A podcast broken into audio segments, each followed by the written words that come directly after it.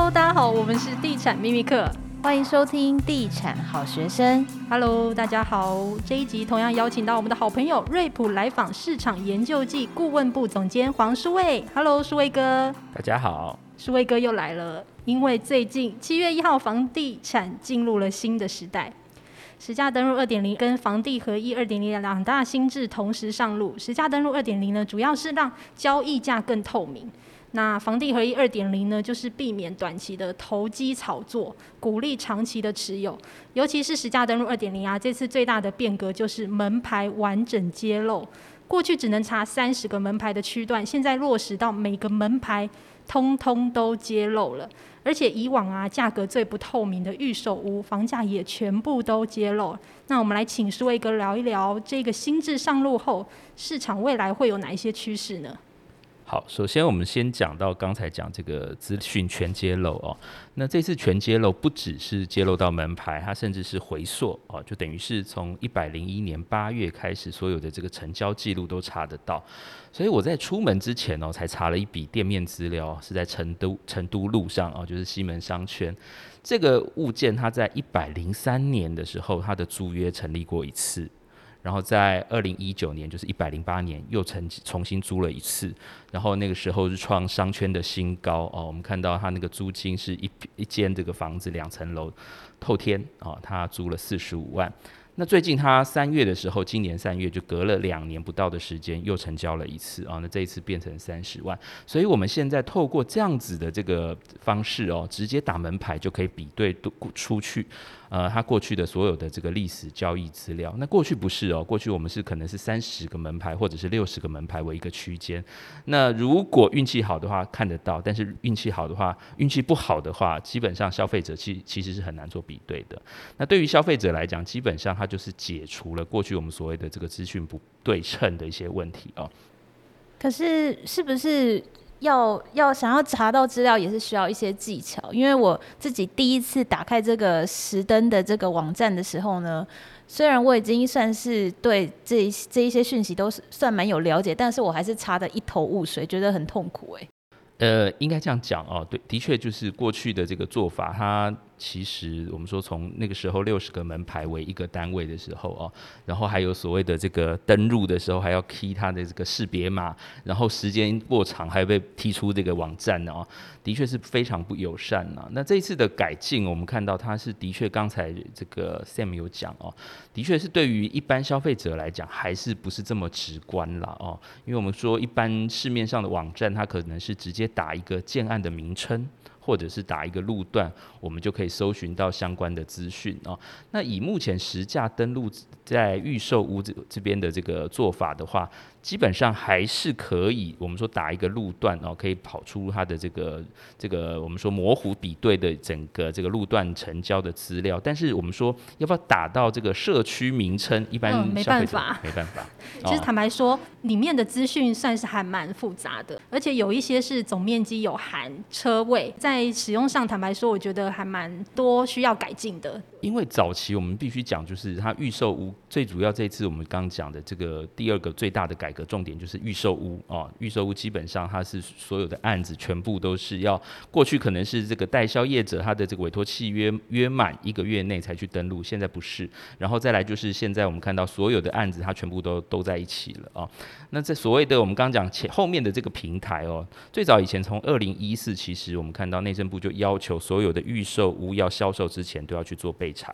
但是这个备查资料它不是交给地震机关，它是交给建管机关，所以它就会很生硬的，例如说这个地段号，然后这个建号。都是一些建筑上面的这个用语或者是数据，跟后面后端我们说建商代销在卖的，或者是我们去登录的数字，或者是我们在消费者理解的那个数字，其实有很大的落差。一个是要拿去备案的，一个是要面对消费者的，它中间很多语言的转换。或者是数字上的这个要求，其实不是这么精确。就以刚才讲的公社的登记，或者是车位的拆分来讲，基本上它在早期那个时候还没在销售之前，它其实做得非常粗放。所以以至于我们现在看一些早期一百零一年到一百零五年左右的那些资料，基本上很难做一个很明确的价格比对。虽然我们看得出它这个单价坐落的位置或者是区间，但是我们要做详细的拆分的话，可能要等到这个建案有藤本之后。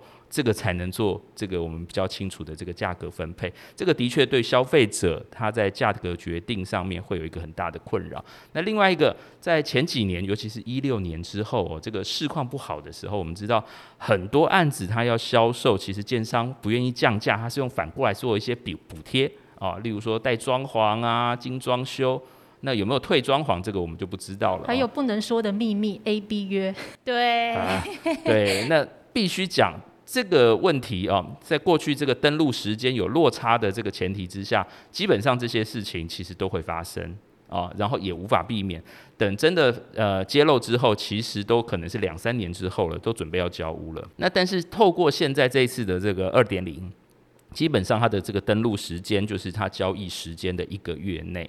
所以所有的事情，不管是它的这个屋况条件，或者是交易时间，基本上照理说应该都算是相对及时的。那如果有任何交易上面特殊的条件的话，他没有去记载，没有去登录的话，的确会造成资讯上面的混淆，这个是无法避免的。但是我们也希望是相信人性啦，哦，如果建商他每一户都要这样做的话，等于是一个系统上的扭曲，那以后在他这个在推案上面，他的声誉其实就会受到影响。大家都知道这个案子或者是这个建商，他卖出来就是要比人家多一层，但是这一层是虚的，他可能是 A B 约或者是带装潢。对，这个都有可能。那的确是伤害的，即使是他最后没有被罚十五万到一百万这个罚款哦，但是他这个在商誉上面的这个损失，绝对不是十五万到一百万这这么这么小的范围。所以那个实价登录现在目前登录的价格到底准吗？像是比较刚你说的，就是附赠装潢家电，所谓含装的这个部分，就是其实它就是垫高房价，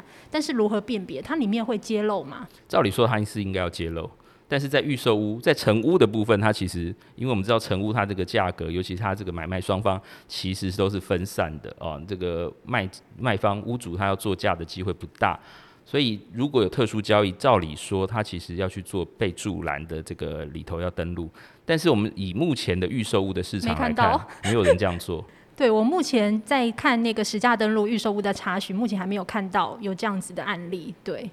那当然，我们刚刚讲是它等于是一个制度下的产物啦。哦，过去因为它没有时效性的这个要求，再来就是大家对于它的这个资料的正确性的要求也不高，所以基本上。他这个去做登录，或者是做一些辅助加加注这个注解的这个需求，或者是压力不是这么大。那如果现在这个整个制度改了，第一个是它的这个登录的时效性，再来就是它这个后面的罚则都加上来，还有这个未来的集合人力也补足之后，应该。会跟现在的这个整个交易制度，或者是它的这个登录制度有很大的不同。所以政府有强制规定说，像这样子附赠装潢家电是一定要登录的吗？以目前来看，它是没有讲这么明确。对对对。那还有一种就是，他可能用高价登录实价，然后登录后再退户，就是所谓去作价这样子。因为现在的规定就是，呃，我们讲这一次的是这个实价登录里头。首次我们说的，他把什么红单全面纳管哦，那全面纳管的就是就是建商可以接受定金哦，就是预约金这个制度，但是红单哦，就是我们说这个预约制度哦，定金哦是不能转让给第三人的，它是这么规定的，所以变成会有一个漏洞，那我退户，建商再把它重新再卖给另外一个第三方，基本上就不是转售了，这样子以目前的这看看起来是它没有法则。所以听起来好像很多配套措施还没有做完整。对，以目前来看，的确是这样。所以我们现在要手把手教大家怎么使用这个实价登录网站。好，新手来教学一下。现在我打开了那个实价登录的网站，它分为四个部分：第一个是买卖查询，第二个是租赁查询，第三个是预售屋查询，第四个是预售屋建案查询。那我以买卖查询部分，我们来说明一下好了，就是以台北市好了，我们选一个大安区，然后房地交易期间，我写一百零九年七月到一百一十年七月搜寻。那条列式的就可以看到门牌总价、交易年月、单价、总面积、主建物的占比跟屋龄。但是你会发现，其实里面有很多是没有屋龄的，对。屋龄是没有的。然后其实里面的数字还蛮复杂的，因为有一些有就是总面积有含车位，刚刚有说到，有一些是没有含，所以我自己还要扣掉车位，然后再乘以单价，才知道它的总价是不是这样算。对，应该这样讲哦，就是呃，我们刚刚讲台北市，因为有超过五成的房子，它屋龄是超过三十年的哦，所以有一些基本上你要去找它的这个建造实照，找不到。或者是这个详细的建建筑资料，其实是比较困难的啦哦。那可能很多它基本上它就是用藤本的上面的资料，它不是用建史照上面的资料。就是代书早期在登录的时候，它就是藤本有什么就写什么，使用目的它写一使用执照，他就写一使用执照。到底是店面、办公室还是住宅，他其实是不会写。对，这个的确是早期在登录上面最大的问题啦。哦，就是这个登录的部分，他直接看藤本哦，避免整个这个法律上面的责任的这个分配哦。所以呃，我们说藤本有什么就写什么，他不会去查这个实际的使用或者是他这个法律上面的规定，这个是比较麻烦。那后面就牵涉到我们刚刚讲的有一些这个建物的这些屋龄啊，也比较难判断。这的确是过去在登录上面的问题。那在这一次，其实它的登录的责任，其实在两年前，它已经归属给买卖双方，不再是代书跟经纪人的这个是第一手去做登录的。的确也可以解决部分的问题。而且这一次还有一个比较特殊的就是，呃，我们刚刚讲 A、B 约的查核哦，它这一次它其实有授权哦，A、B 约查。未来其实要做是越来越难的，因为未来他要查的不只是买卖双方的契约价格，他还要去查，还可以查代书，还可以查贷款银行，所以基本上四方都会被查到哦。那呃，如果说有一方基本上他是这个口风不够紧哦，有漏洞的话哦，他还要负很很大的这个法律上的责任哦。所以基本上未来说要配合做 A、B 约的机会是越来越少。那在那个租赁查询的部分，应该就跟之前一样。租赁查询基本上是没有什么变动。那租赁查询可能也是未来下一步这个，如果说有房地呃实价登录二点零要做改革的话哦，其实大家会觉得比较需要改的。为什么？因为现在这个实价登录的要求是，这个物件是经过经纪人、不动产经纪人。经手的才要去做登录，如果是私下签租约的，基本上是完全是不用去做登录。所以实际上在上面做的登录的资料，在一般住宅的方面其实很少。那商用不动产其实，因为我们看到很多是要透过经纪人，反而是这个比例是比较高的，跟一般的交易市场刚刚好那个比例是相反的。那再来就是那个预售屋的查询，比如说我打台北市，然后大同区交易的时间揭露了一些可能是去年的，应该是一号以前有要求一些大建商跟代销要先登录，对，所以我们有看到一些这一两年的建案的成交价，只是说我发现它其实在资讯上面还是大家都不太统一，对，这是第一点，然后再来就是。大家可以利用那个进阶查询的部分，左边有一个进阶条件，然后你可以直接输入，比如说台北市，然后呃大安区什么路段。那如果你真的不知道那个建案，你就可能要用地图去查询。对，要用地图，或者是真的只能用地图啦，或者是打一个模糊的地址，例如说我们刚刚讲这个重庆北路一段。然后他就会把这边的周边的案子都拉出来，所以你还要在地图那边拉一下，知道说这个案子在哪，因为一般不太会知道地号。对对，而且我们刚刚讲重庆北路一段这样子的这个地址哦，基本上在预售屋的市场不太成立，因为预售屋都是用地号来做它的这个索引啦。而且有些从化区是没有路名的。对，因为他当初我们刚刚讲他去被查的时候，根本没有编编门牌。啊，即使是你知道他是在什么路上，但是他没有编门牌，所以他就不会用那个让他让你当做这个关键字可以来做搜搜搜索。不过我觉得，如果我们都知道案名，为什么不能用关键字来搜寻呢？对，我觉得这个是目前比较大的问题哦。然后还有另另外一个问题，就是很多案子哦，他可能是卖很久哦，他可能取了很多案案名换来换去哦。在目前在消费者的这个认知里头啊，这个以目前的这个系统是没办法帮我们做到这样的工作。所以它其实应该所有都要备注上去，就算他换八十个，也要八十个都备注上去，才可以让人家比较顺利的找到它。对啊，不要说台北市有好多案子，就是换了四五个案名，到现在还在卖的也有哦。有有有，这个全台湾应该都很有很多啦。哦，然后这个案名，这个当初的案名跟最后的社区名称不一样的，其实也不少哦，那如何克服让消费者能够更了解或者是清楚掌握这样的资讯？我觉得这个也很重要。预售屋的那个建案备查这个部分，是可以帮我们解释一下。建案备查刚才讲哦，它就是二零一四年的时候，那时候这个整个市场很非常好啊、哦。那那时候这个怕很多建商未来会发生消费纠纷，还有逃漏税的问题。尤其是那个时候，其实实价登录已经上了，但是预售的登录基本上它，它我们刚刚讲它这个是形同虚设了啊。所以就要求，为了一方面让消费者更清楚、更了解，甚至是掌握这个案子它的这个信托的状况哦，所以基本上要求所有的这个案子在推销售之前取得建造之后，基本上它都要上这个内政部到这个各县市的这个建管单位去做登录。那但是它登录的这个详内内容，其实我们刚刚讲，它就相对来讲，它都是完全是一些建筑资料啊。例如说，第一个它是坐落在哪一个地段号，然后它的使用分区是什么，然后未来的规划是住宅区还是商业大楼或者是店铺，它也会写。然后再来就是它的楼高，然后它的这个建材，然后再来就是基本上，呃，他案名他不会讲。啊，因为那个时候我们说他基本上他就是完全是一个建管资料，所以就是一个非常硬的这个建筑资料，就基本上就是我们刚刚讲的，甚至是顶多到几户规划几户就结束了。那到底这些产品，第一个是每一户的这个平数配比、公设。或者是公社，这个是完全不会讲的。所以这个被查资料虽然二零一四年就有了，甚至是在台北市的这个网站就查得到，就是我是实价的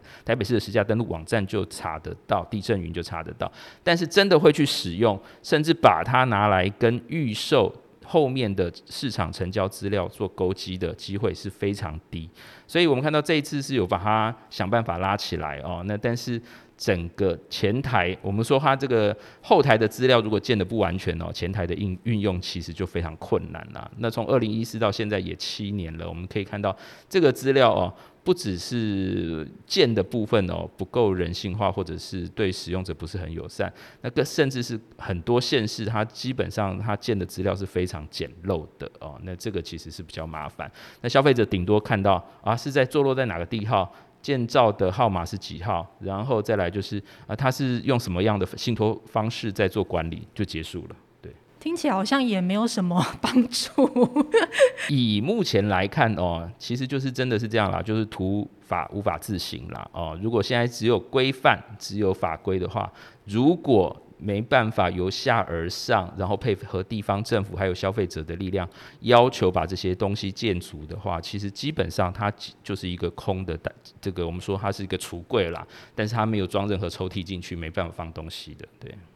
我是觉得他要不要连最基本的那个车位拆单价这件事情先帮消费者做好，这应该算是很基本的事情吧？其实民间有很多的网站都做的比这个还完整。对啊，为什么政府？我们的好朋友，他们最近才说他们做那个阶梯式的那个房价揭露，很棒哎。他是做二维的嘛，就是各楼层各户的，很清楚，非常清楚，一目了然。大家如果想知道，再问我们，我们在那个传 网站给你，你一定知道这个网站。对，因为它真的很好用。因为大家都知道这个是没有什么难度的啦。哦，这个基本上它就是呃代销公司在暗场的销控表嘛。他就一拿出来，哪一户已经卖掉了，卖多少钱，应该就是看得一清一清二楚啦。的确啦，就是消费者其实要求是很多啦哦，而且是要求更多啦。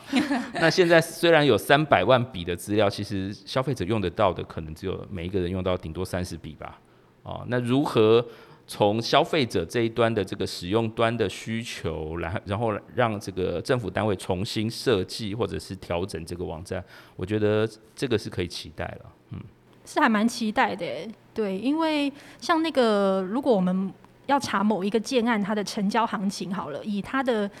楼层就很复杂了，因为它整个列下来，其实就有六楼、二楼、三楼、二楼、五楼、十三楼，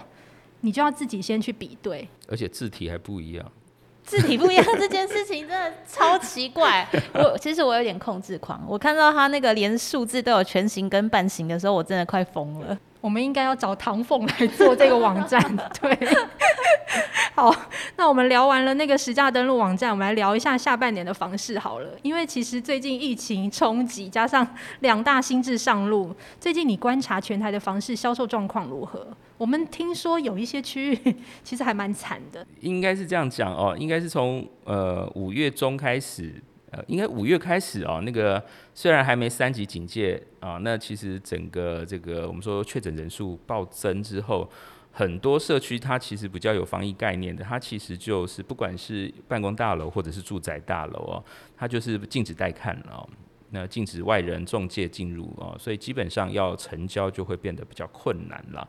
所以在市场上，我们看到在五六月的买卖移转动数哦，看起来。数字还不错哦，那六月的部分甚至是跟前前去年比只有衰退一点点而已哦，跟五月比衰退一成不到啊。那基本上我们要认知到，这样子的量很多是从四月中开始，所谓房地合一要上路之之后，很多人开始在做转手，或者是要在脱手，或者是获利了结要出场了哦。所以这些量势必一定要在七月一号以前全部。登记完成啊、哦，所以呃，基本上我们看到五六月看起来官方数字不是这么可怕，但是实际上整个活动量是大幅衰退的啦哦，呃，如果说以商用不动产来看，其实是非常严重了哦。那有人说啊，今年的上半年的土地加商用不动产的这个建物的交易数字是历年来最高。但是必须讲哦，这个是大部分都是从第一季累积，或者是到第四季的时呃第四四月的时候累积下来非常亮丽的数字哦。到五月到六月的时候，在商用不动产的时候，呃，甚至有一两个礼拜哦，是上市贵公司一间房子都没有做交易的，市场非常冷。以商用不动产来讲哦，它第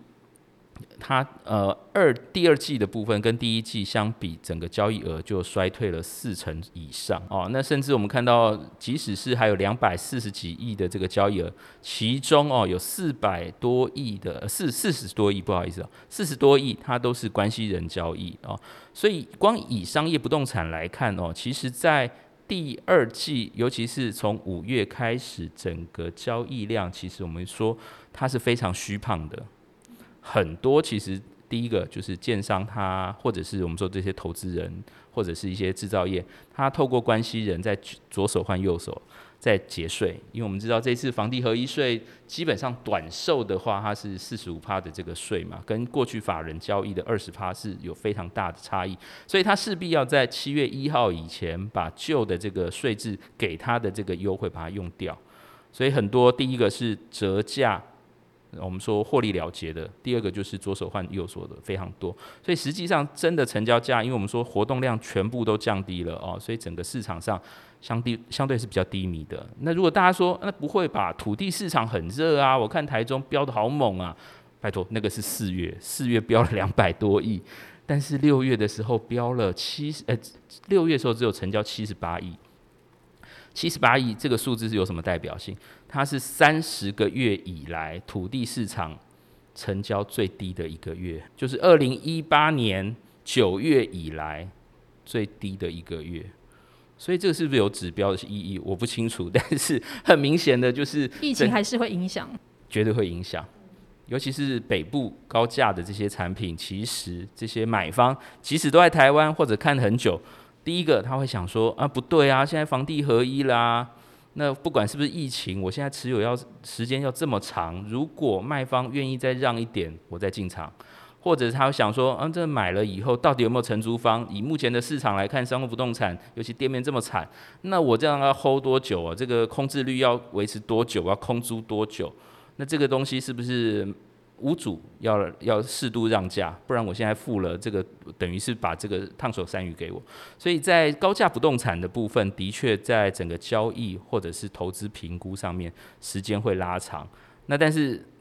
也因为疫情的关系哦，很多大老板或者是这些投资人，基本上没有其他的商业活动，也都在布局，所以在。交易之前的这些评估准备，其实会比平常来的谨慎，而且来得多，也会延长它的交易时间呢。会，绝对会，因为现在不管是代书要签约啊，要贷款啊，其实都不会像以前那么轻松容易了。所以整个时间，既然现在都不敢了哦，所以其实大家都不急，为了安全的起见。但是你自己认为，就是疫情趋缓之后，会不会有一个报复性的买盘，跟去年一样？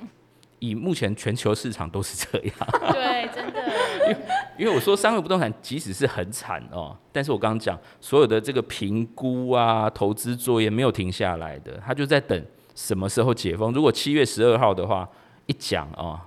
那个真的是要开始这个要要开始松绑了哦。不要说真的是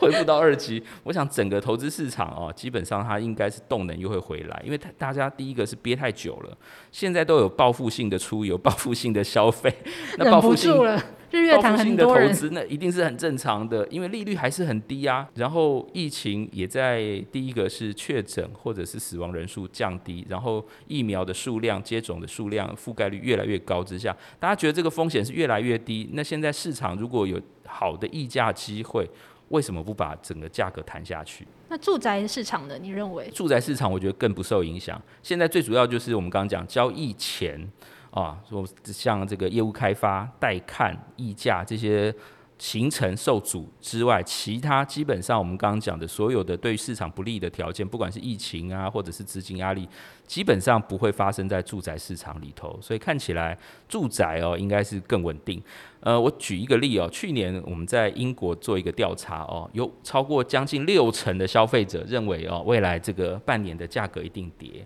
哦，但是没想到过了一年之后，价格涨成这样，甚至英国是号称他们要迎接这个二次世界大战以来最最明显、最狂妄的一次复苏潮哦，所以整个市场那个爆发的那个力道哦，跟之前的疫情压抑的那个状况是截然不同。那台湾会不会复制这样的现象呢？我觉得就算不会，但是打个五折、七折，那个爆发力也是非常恐怖。